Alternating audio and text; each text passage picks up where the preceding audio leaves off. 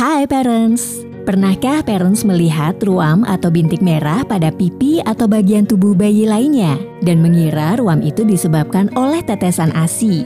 Ruam pada bayi memang umum terjadi, tapi sebagian ruam yang muncul pada bayi tidak bisa dianggap remeh. Karena bisa jadi tanda bahwa ada penyakit serius yang sedang dialami si bayi. Apa saja itu? Kali ini Squad Parents akan membahas tuntas 10 penyebab ruam pada bayi. Parents, memiliki seorang bayi itu artinya kita harus siap pada banyak hal, terutama pada kesehatan sang bayi. Karena seorang bayi sangat rentan terserang berbagai macam penyakit. Sedikit ruam kadang bisa menjadi tanda bahwa bayi parents sedang mengalami masalah kesehatan. Lalu apa saja penyebab ruam pada bayi? Inilah 10 penyebab ruam pada bayi yang sering terjadi.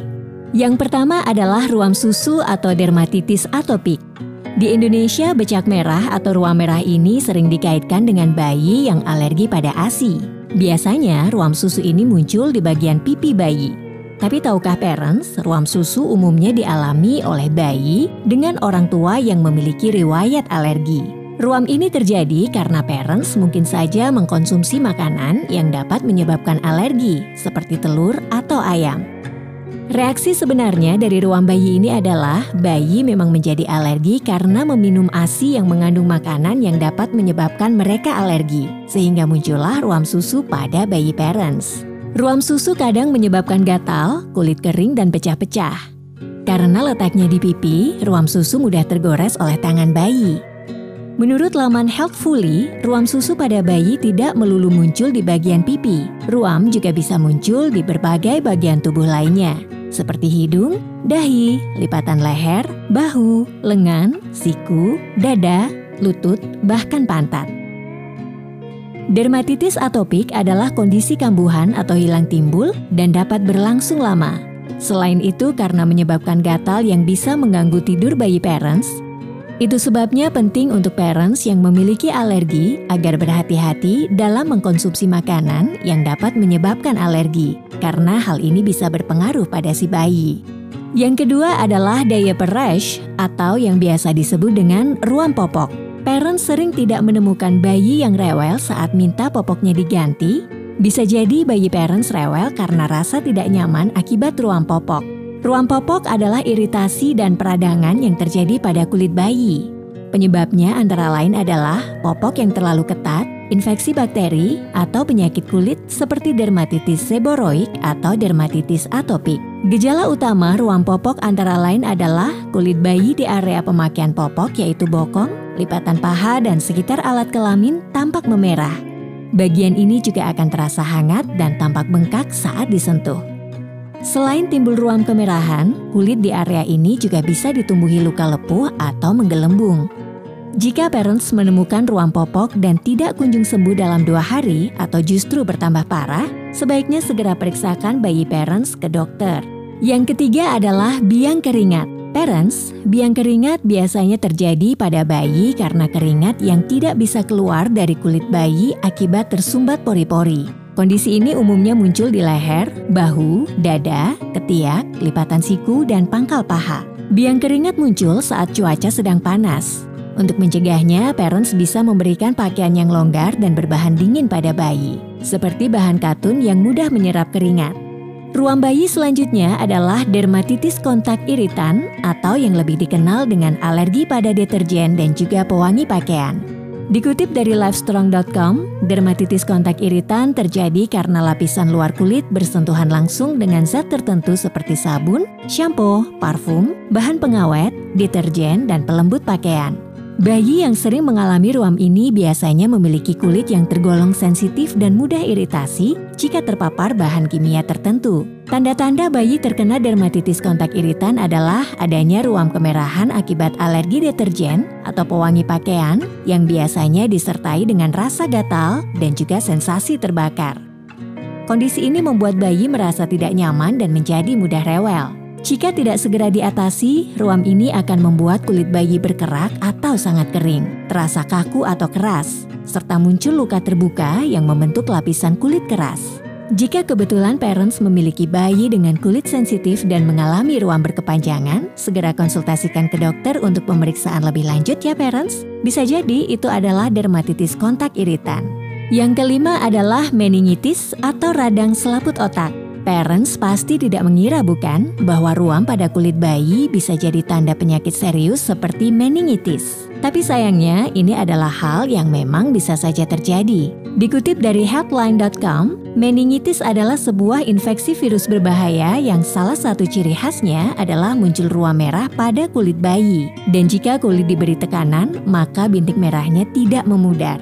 Parents, meningitis memang tidak selalu menimbulkan ruam dan bintik merah pada kulit bayi. Tapi jika parents menemukan ruam atau bintik merah disertai demam, muntah, anak yang mulai lemah, lesu, dan selalu mengantuk bahkan kejang, segera konsultasikan ke dokter terdekat. Karena bisa jadi bayi parents mengalami meningitis. Yang keenam adalah cradle crab. Mungkin parents cukup asing dengan istilah ini, namun familiar dengan gejalanya pada bayi. Apa itu cradle cap? Cradle cap adalah salah satu bentuk dermatitis seboroik pada bayi. Dermatitis seboroik merupakan gangguan kulit yang menyebabkan kulit menjadi bersisik dan kemerahan. Jika terjadi pada orang dewasa, cradle cap ini berbentuk seperti ketombe, namun pada bayi disebut cradle cap. Pada bayi usia 2 minggu hingga 12 bulan, cradle cap akan berangsur-angsur menghilang sendiri setelah usia tersebut. Cradle cap tidak menular dan tidak berbahaya, namun dapat menyebabkan kerontokan pada rambut bayi parents. Penyebab cradle cap biasanya adalah kelenjar minyak bayi yang terlalu aktif, jamur melazasea, antibiotik yang dikonsumsi ibu, kekebalan tubuh pada bayi yang rendah, salah memilih produk bayi, atau riwayat dermatitis dalam keluarga. Karena bisa sembuh sendiri, parents tidak perlu khawatir pada cradle cap.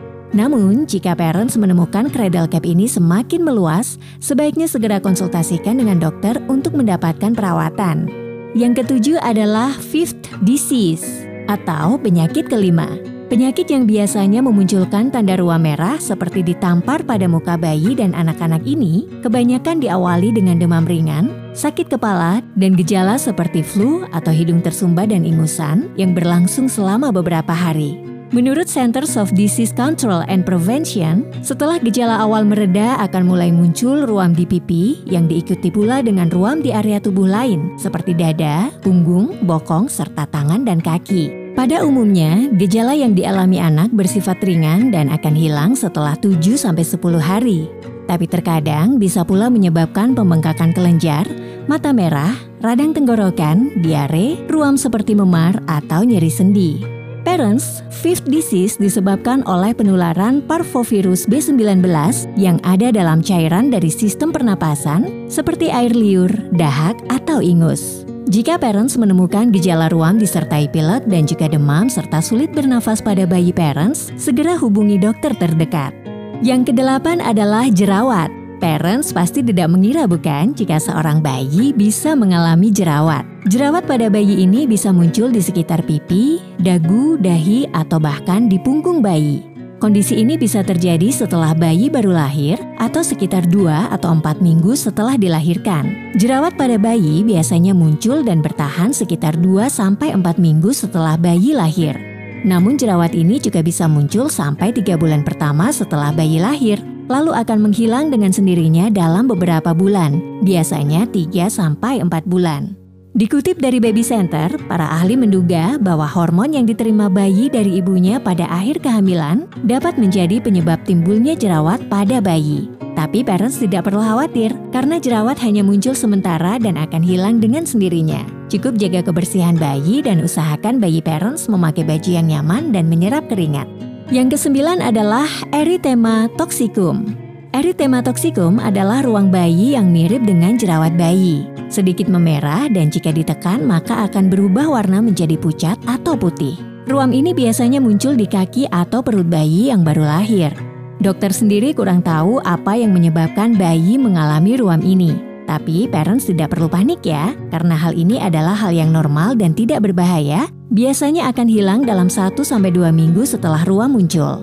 Dokter menyarankan untuk mencegah eritema toksikum terjadi. Parents hanya perlu rutin memandikan bayi dan mencegahnya dari kotoran seperti ludah atau sisa makanan.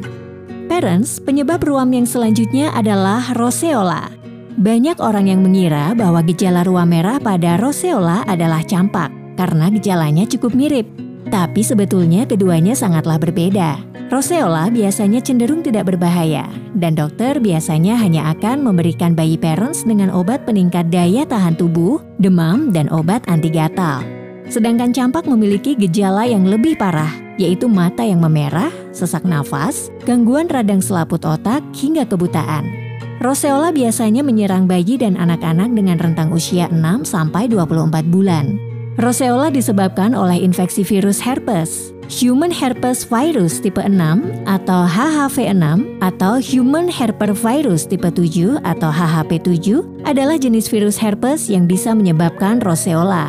Walaupun sama-sama dari golongan virus herpes, HHV6 dan HHV7 tidak sama dengan jenis virus herpes yang menyebabkan penyakit menular seksual. Roseola dapat menular melalui percikan ludah penderita saat bersin atau batuk yang terhirup oleh orang lain.